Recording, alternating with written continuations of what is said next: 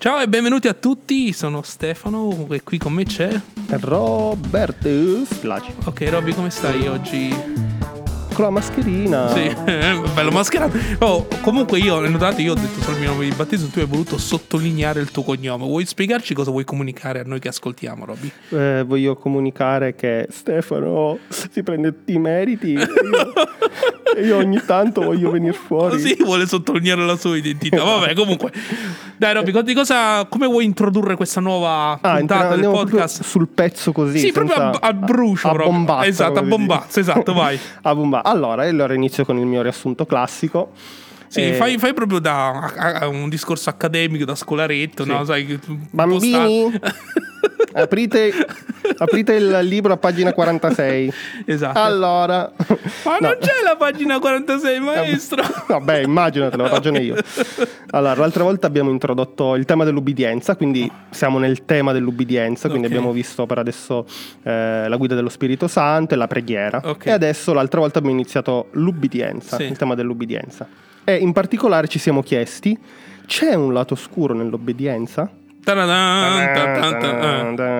E noi siamo arrivati alla conclusione almeno che l'obbedienza parziale è Sì, disobbedienza. volevo solo dire che quella non era la mia voce, ma era un effetto tecnico scenografico. tecnico scenografico che- messo da un messo apposta da- uno da Hollywood tra l'altro Quindi mi sembra che la puntata di oggi Robby sarà abbastanza così corposa. esatto esatto perché l'altra volta abbiamo visto eh, a grandi linee la vita di Gesù per Mm. capire come obbediva oggi invece andiamo in un, po- un- diciamo in un momento specifico della vita di Gesù che è l'adolescenza Ok, ok. quindi gu- guarderemo all'obbedienza in, quel- in quella prospettiva Sì, e mi viene in mente proprio quante volte noi abbiamo letto e riletto la, la- la vita di Gesù in ordine cronologico e effettivamente alcuni versetti, una volta mh, Mark, eh, il mio mentore, disse sempre, "Do- ogni- quando vogliamo cercare qualcosa all'interno della, vita di Gesù dobbiamo un po' come metterci gli occhiali, no? Mhm. Eh, che ci fa scannerizzare la parola, per esempio vogliamo imparare Sì. sulla vita di preghiera. Cerchiamo di rileggere la vita di Gesù focalizzandoci su capire e comprendere come lui viveva una vita di preghiera. no? Mhm. E, e rileggiamo tante volte dei testi, spesso, Mhm. e, e oggi appunto guarderemo un testo di Gesù, Gesù dodicenne al Tempio dove guarderemo appunto, ci cercheremo di focalizzarci sul tema Sì, dell'obbedienza. poi alla fine i versetti sono quelli quindi tu in base a- al tema che hai leggi Esatto, la Bibbia eh, esatto. E io mi viene in mente che ogni genitore conosce bene la sfida di eh, educare i propri figli a crescere in modo o nell'obbedienza. No? E Mi viene in Certo. mente un po' mia figlia Nami. No? Che- tu sai, Robby, che Nami vuol dire onda, no? E tsunami vuol dire onda alta. No, mia figlia Mhm. Forse proprio- dovevi chiamarla tsunami. esatto, lei è proprio uno tsunami, no? Perché comunque sia l'obbedienza è uno degli argomenti eh, più difficili e io la, la metto sempre nella prospettiva no, della, della vita eterna, il fatto che se impara a obbedire ai genitori, imparerà a obbedire a Dio, sarà molto più Certo. facile, sarà più incline all'obbedienza e per eh, insegnare l'obbedienza a mia figlia è un, è un percorso. Tu devi sapere, Robby, che quando lei fa la monella, Mm. e dopo tre volte la porto in bagno e iniziamo a Discutere. discutere, esatto. No? Dico, le- dico sempre la frase: Lo sai, amore mio, che non si deve fare così, non è un comportamento giusto. Lei mi guarda come per dire: No, non lo so, se me lo dici tu, non lo so, no, ovviamente, no? ma anche se me lo dici Eh, Però c'è, c'è proprio, vedo proprio un percorso, un, un contrasto nel- nel- di lei nei miei confronti che lei vuole fare con quello di testa sua, però nel suo cuore sa che è sbagliato Mhm. ed è triste perché papà è triste. Mhm. E poi dopo a un certo punto il bello della scena è che lei mi dice, amore adesso cosa devi dire? No? Devi chiedere perdono, no? E lei fa, ma no, non mi ricordo come si dice. come bello. si dice, no? Allora poi dico, vai, facciamo una cosa, lo- lo- papà lo dice, lo dice insieme a te, va bene, no? È un po' come vivere il messaggio della salvezza, no? Il Sì, Signore sì, ha pagato sì. il prezzo no, per i nostri peccati, no? E poi lei scoppia in un pianto, che è un pianto diverso, non di capriccio, ma proprio di, di liberatorio, no? E Mhm. poi appunto gli ricordo che e papà l'amano, che, che, insomma, e quindi poi si torna, si torna in famiglia tutti felici e contenti. Però Esatto. insomma, l'argomento dell'obbedienza è un argomento abbastanza impegnativo. certo sì sì Potremmo leggere, quindi abbiamo parlato di mia figlia, ovviamente, quindi possiamo concludere la puntata. Esatto, Questo era lo ciao, grazie, scopo. arrivederci. Volevo raccontarvi mia figlia finalmente. No, non era quello, ok. stare con Nami è come fare surf alla fine Esatto. o lo sai fare esatto, bravo. Quindi, eh, andiamo a vedere un po' Gesù dodicenne al Tempio, no? in Mhm. questo Luca 2, 41, 52. Mm, mm, Vediamo cosa possiamo imparare Sì. quindi. Allora, Luca 42, 41 52 dice i suoi genitori andavano ogni anno a Gerusalemme per la festa di Pasqua. Quando giunse all'età di 12 anni, salirono a Gerusalemme secondo l'usanza della festa. Passati i giorni della festa, mentre tornavano, il bambino Gesù rimase in Gerusalemme all'insaputa dei genitori. i quali, pensando che egli fosse nella comitiva, camminarono una giornata. Poi si misero a cercarlo tra i parenti e i conoscenti, e non avendolo trovato, tornarono a Gerusalemme cercandolo. Tre giorni dopo lo trovarono nel Tempio, seduto in mezzo ai maestri. Li ascoltava e faceva loro delle domande, e tutti quelli che l'udivano si stupivano del suo senno e sua, delle sue risposte. Quando i suoi genitori lo videro, rimasero stupiti, e sua madre gli disse, Figlio, perché ci hai fatto così? Ecco, tuo padre e io ti cercavamo, stando in gran pena. Ed egli disse loro, Perché mi cercavate? Non sapevate che io dovevo trovarmi nella casa del padre mio? Ed essi non capirono le parole che egli aveva dette loro. Poi discese con loro, andò a Nazareth e stava loro sottomesso. Sua madre serbava tutte queste cose nel suo cuore. E Gesù cresceva in sapienza, in statura e in grazia davanti a Dio e agli uomini. Eh, sai cosa? Eh, si possono dire tante cose, però a me, proprio anche il fatto che adesso hai parlato di Nami, eccetera, eccetera, a me leggendo questi passi mi viene sempre in mente una cosa eh, cioè a furia di rileggerli mi viene in mente questa cosa qua, no? visto che stiamo parlando dell'ubbidienza, poi ripeto, tu hai parlato di Nam, mi viene in mente che a volte la vita spirituale dell'uomo, con la U maiuscola, quindi mm. dell'essere umano, sì. qualsiasi, credente, sì. non credente, sì. uomo, donna che sia, assomiglia dal punto di vista dell'approccio alla, alla vita spirituale a quella di un adolescente mm. o di un dodicenne mm. o di quanti anni ha Nami? Eh, Nami ha 5 anni ecco, o di un quinquenne si può sì. dire non lo so però prendetelo come può esatto cioè ci lamentiamo facciamo i capricci e tutte queste cose qui no? E, e, quindi per rispondere alla domanda di cosa impariamo da Gesù da, leggendo questi aspetti a me viene in mente eh, proprio che eh, Gesù ci insegna a come comportarci da dodicenni spirituali. Mm. Cioè noi possiamo imparare eh, da Gesù in questo esempio qui riguardo all'ubbidienza come vedere come, Dio, come, Gesù ubbidiva da adolescente. Sì, è un po' come dire, noi infatti il tema della puntata è, è l'obbedienza, ovviamente la giovinezza di Gesù, no? esatto. quindi anche per i, i possiamo parlare sia per appunto i, i, quelli che non sono ancora credenti, ovviamente, ma anche esatto. i non esatto. credenti, eh, oppure quelli che, quelli che, sono da poco convertiti, ma anche secondo me oserei dire che magari esatto. ci sono persone che nella vita sono, camminano col Signore da tanti anni, però in realtà non hanno compreso appieno cosa vuol dire l'obbedienza, sì. quindi in qualche modo siamo fermati un po' lì al dodicenne, no? Esatto, e infatti spirituale. rispetto a me in realtà veniva proprio in mente di gente che è da un po' nella Chiesa, sì. perché noi nella Chiesa possiamo avere due, due esempi, no? Allora, ti faccio una specie di teatrino. Vabbè, okay. Allora, c'è Dio, ci siamo eh, noi. ragazzi, mi sono seduto in platea, ok? esatto. solo dire. C'hai i popcorn, quindi senti, se sentite. esatto, bravo. no, c'è Dio, ci siamo noi, credente, c'è un credente, sì. e poi c'è eh, i genitori, che vogliamo, se vogliamo dire la, è la chiesa, la comunità. Sì. Succedono due cose, io ho notato. Mm. In un caso eh, ci sono quei, mm, eh, que- quei credenti che sono talmente eh, sottomessi all'autorità della Chiesa, sì.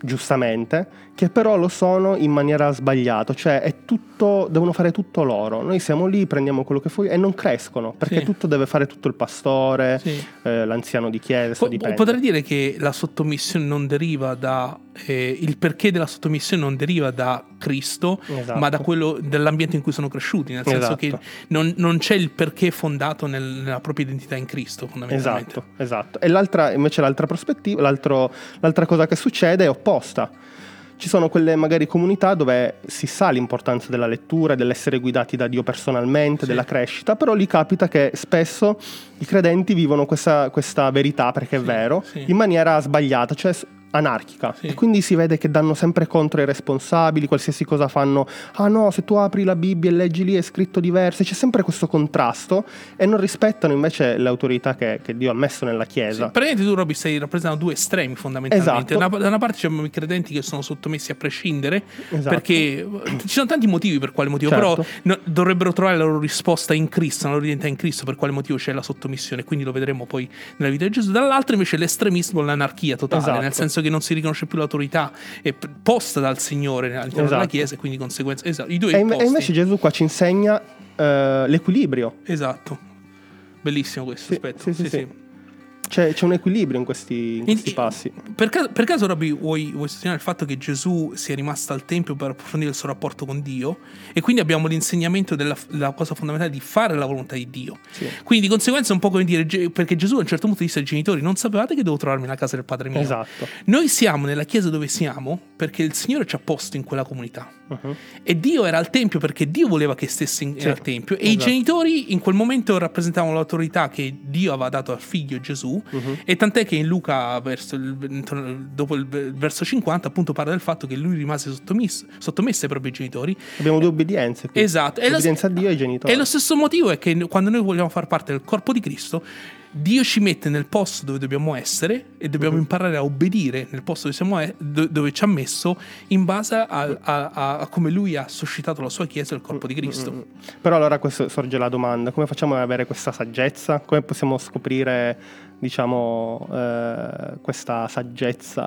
come essere così saggi, no? Guarda, mi vengono, mi vengono in mente un paio di, di passi da leggere per capire Mhm. come. Mi piacerebbe però sottolineare da padre anche l'importanza di insegnare ai nostri figli il giusto modo di obbedire Sì. già da piccoli, un modo che guarda l'esempio di Gesù.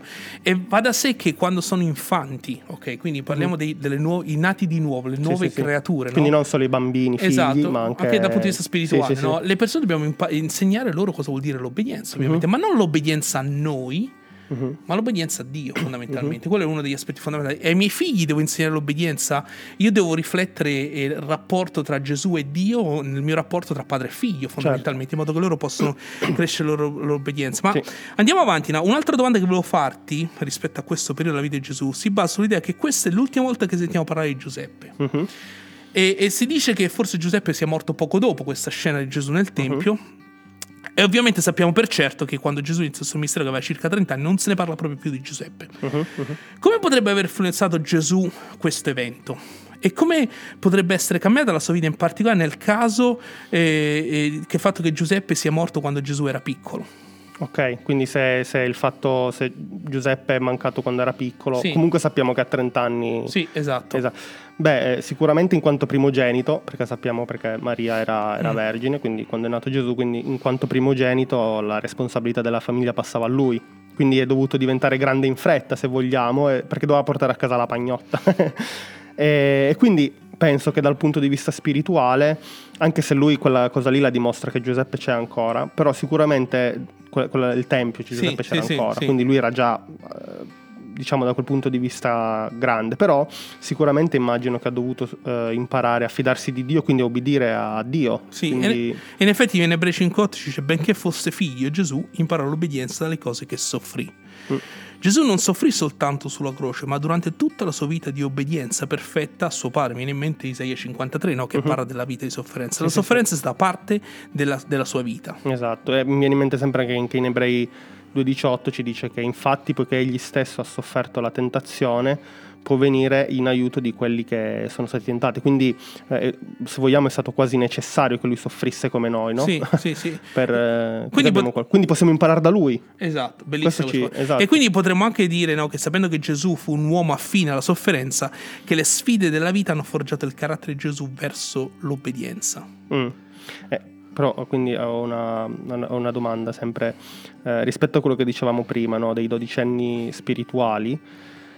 eh, vuoi dire che eh, quindi noi impariamo l'obbedienza prendendo le difficoltà della vita come un modo per imparare ad ubbidire a Dio, no? Quindi, però, in che modo queste tentazioni, quindi questo, mm, no, prima abbiamo detto, ho letto che in Ebrei 2 parla delle tentazioni, possono portare la sofferenza, perché quindi a questo punto la sofferenza è nelle tentazioni. Sai Roby che abbiamo parlato del fatto che Gesù sicuramente quando il padre è, morto ha dovuto prendersi l'impegno no, del- Sì, del- la dell'attività di famiglia, no, della carpenteria di famiglia no? e, Sì. e suo fratello Giacomo è cresciuto con Gesù. No? Mhm. Quindi immaginate la scena di Gesù che guida l'azienda di famiglia, c'è Giacomo che Giacomo, fa- Giacomo che fa il garzone. problemi, Esatto, che- che porta che- problemi. Però è interessante che Giacomo ci dice una cosa molto carina e sicuramente questo la, sappiamo che in, in tutta la vita terrena i fratelli di Gesù non hanno seguito, no? E Gesù non erano dis- dei discepoli eh, di, di Gesù in modo, in modo radicale, A- a- anzi alcune volte l'hanno disconosciuto no? come, Mhm. come- come il Messia e, qua- e quant'altro, però più avanti ovviamente Mhm. anche la lettera di Giacomo. Di Giacomo ci dice che fondamentalmente che, che lui sì, ha sì, seguito. E, ed è interessante leggere con gli occhi del fratello di Gesù che Bello. ha lavorato insieme a lui, no?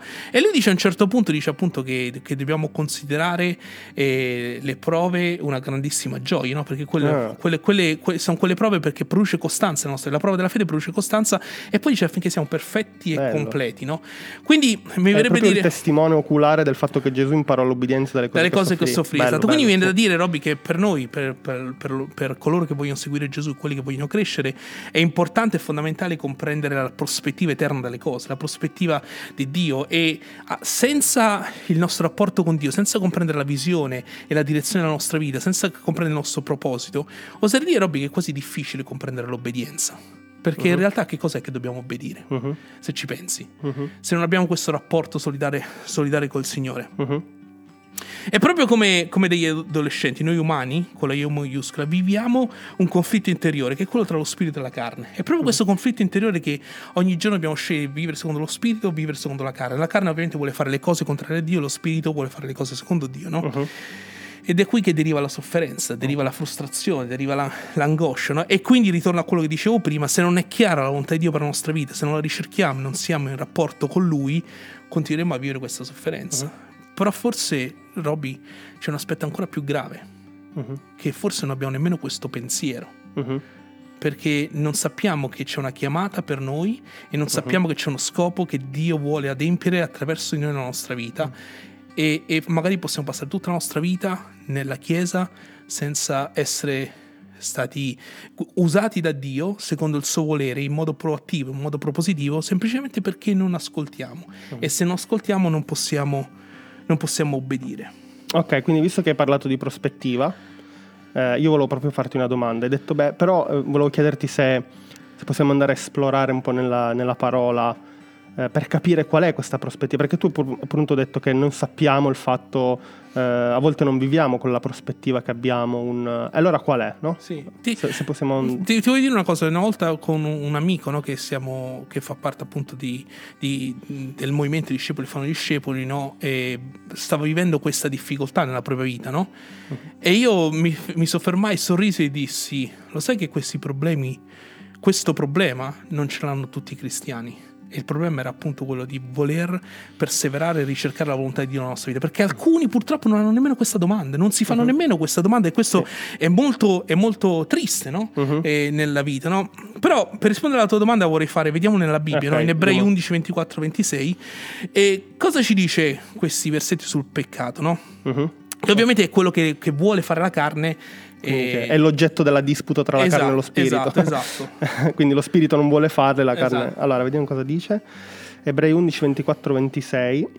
Vediamo se possiamo imparare qualcosa. Per fede Mosè, fattosi grande, rifiutò di essere chiamato figlio del- della figlia del faraone, preferendo essere maltrattato con il popolo di Dio che godere per breve tempo i piaceri del peccato, stimando gli oltraggi di Cristo ricchezza maggiore dei tesori d'Egitto, perché aveva lo sguardo rivolto alla ricompensa.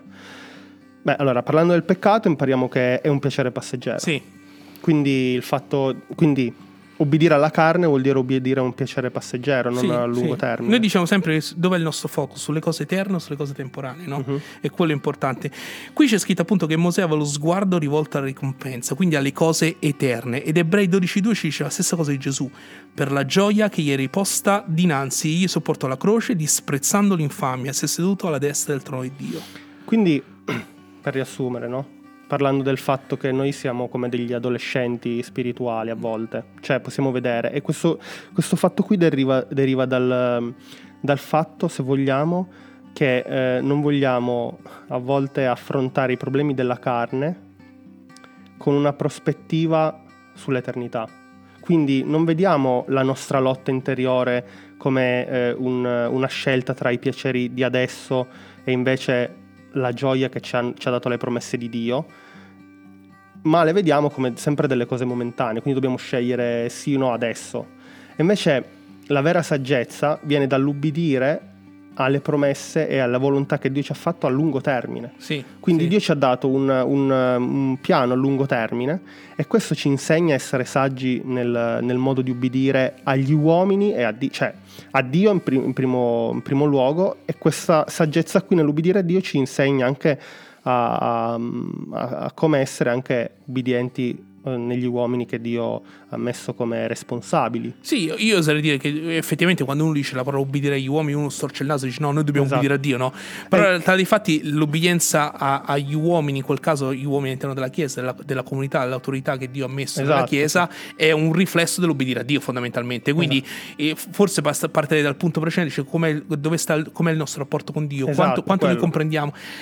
Per esempio, le classiche decisioni, lascio una chiesa per andare in un'altra. La Mhm. domanda è sempre per quale motivo lasci quella chiesa. Esatto, E- quello. e, le motivazioni poi alcune volte sono: ah, perché non mi piace la predica, non mi piace questo, non mi piace quella. Non si loda abbastanza. Esatto. E il punto è che noi dobbiamo essere lì dove Dio ci ha chiamato, fondamentalmente. Quindi abbandonare o stare in una chiesa se Dio te lo dice. Esatto, esatto. Esatto. E, e poi ovviamente devi sottomettere l'autorità che, che Dio ha dato in, in, in quel determinata comunità. Però questo viene se noi guardiamo in prospettiva lunga e Esatto. non nei piaceri momentanei. Esatto. Quindi, per concludere, direi semplicemente, Rob- Robby, il fatto che per obbedire dobbiamo conoscere per Dio. crescere. E per crescere, se no, se no rischiamo di rimanere sempre adolescenti dal punto di vista spirituale, sempre Sì. infanti dal punto di vista spirituale, ma un grosso insegnamento che troviamo qua nella vita di Gesù riguardo all'obbedienza è che i nuovi credenti, i nuovi discepoli di Gesù devono imparare l'obbedienza guardando la vita di Gesù in sé. Quindi fin Esatto. dall'inizio l'obbedienza è, il linguaggio d'amore verso Dio fondamentalmente, Esatto, sì, quindi sì. è quella cosa fondamentale. Mhm.